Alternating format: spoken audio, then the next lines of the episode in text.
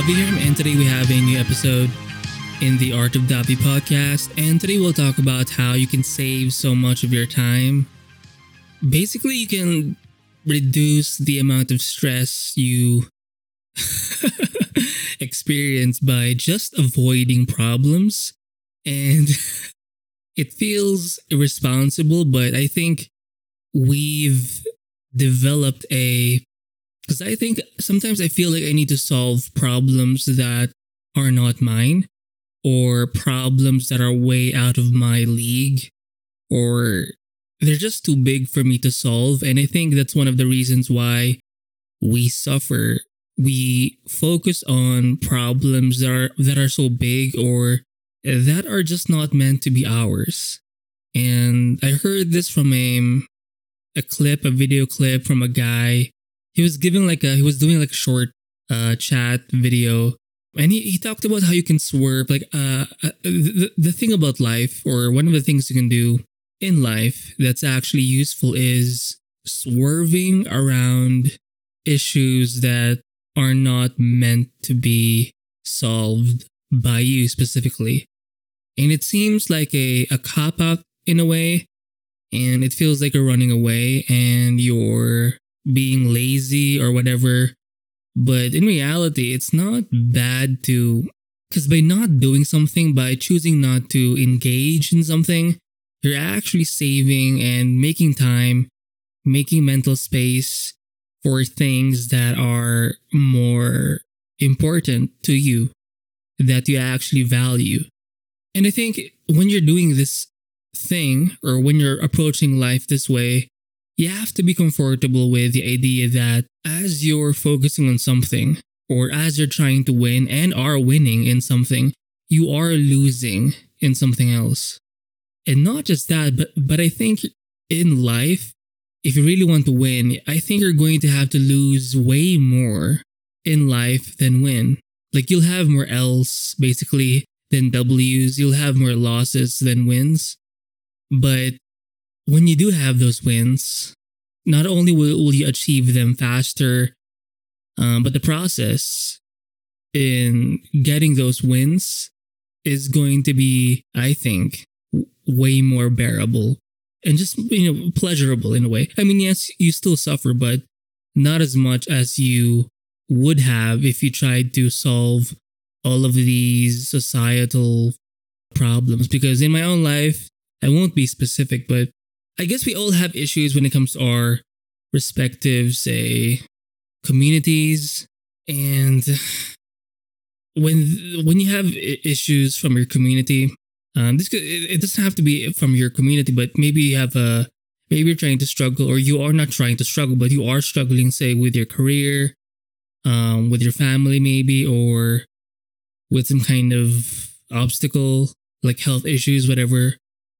It's it's going to affect you and it's hard to avoid. But I think, well, for health issues, you can't really avoid them. You have to be able to tackle them. But fuck it, let's stick to to the uh, the community example. Um, there are things in my community and maybe in your community that definitely do affect you, but you can't. I mean, you can do something about it, but here's the thing: by doing something, by trying to solve that issue, which is too big for you anyway. um, you're not going to have time to work on your own stuff. And you have to remember that whenever you're focusing on some kind of societal societal problem or community issue, you're not working on your own issues. And I think the sacrifice is way bigger when you work on anything that's outside of you because oftentimes it, it involves a lot of people, way more people because you can't really solve big problems in life in terms of like a community or society without other members, right? And I think that that, that it it takes away too much of your control, and I think it's just a bad investment. I'm not saying don't ever partic- participate in society or help your own um, community or people, but it's um this is one of those things where you're going to have to live with the fact that if you're doing something for yourself, you're not necessarily always going to be benefiting your community. Maybe you can find like a happy medium, but I think you do need, or I, I think anyway for myself, that I need to lean more on myself. And obviously for my family too, my direct family, and that's it. And then maybe it does have, or maybe what I do can cause some ripples in my own community. And maybe this can create even more ripples in the larger society, but that's the best I think I can do. And I have to be okay with that. There's this saying that you can win by, I'm kind of paraphrasing here, but you can win by not playing the game or something like that. And it seems like a cop out, but by not playing the game, you can always work on, like, it gives you the opportunity to work on something else, right? And play something else, basically. So, what you're doing here is essentially picking a path that avoids most or that avoid most of the the BS or the bullshit. And I think this is it's a very freeing feeling, but it's you have to do it. And it just causes less stress because if you're trying to tackle a problem that's way larger than yourself, that it's just it's going to drive you mad. It can feel it can make you feel I don't know hopeless or it can definitely uh, lower or reduce your morale and your spirit in a sense because we're easily you know we're, we're emotional beings and creatures and we can easily be yeah we're just easily pulled and swayed influenced so i think we can save ourselves time by keeping it simple by avoiding the bullshit. So pick your battles, understand that you won't win in everything, and that's okay, and that you have to accept this.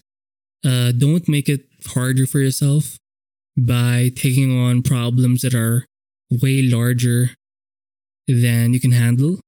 Tackle the problems that are within your lane that you can carry with your own shoulders and understand that if you want to win, you need to basically not play the game in plenty of areas in life. You have to lose more in way more games and paths in order for you to win in those special few chosen paths that you actually value, that you can actually, that you do have the power to take on and carry.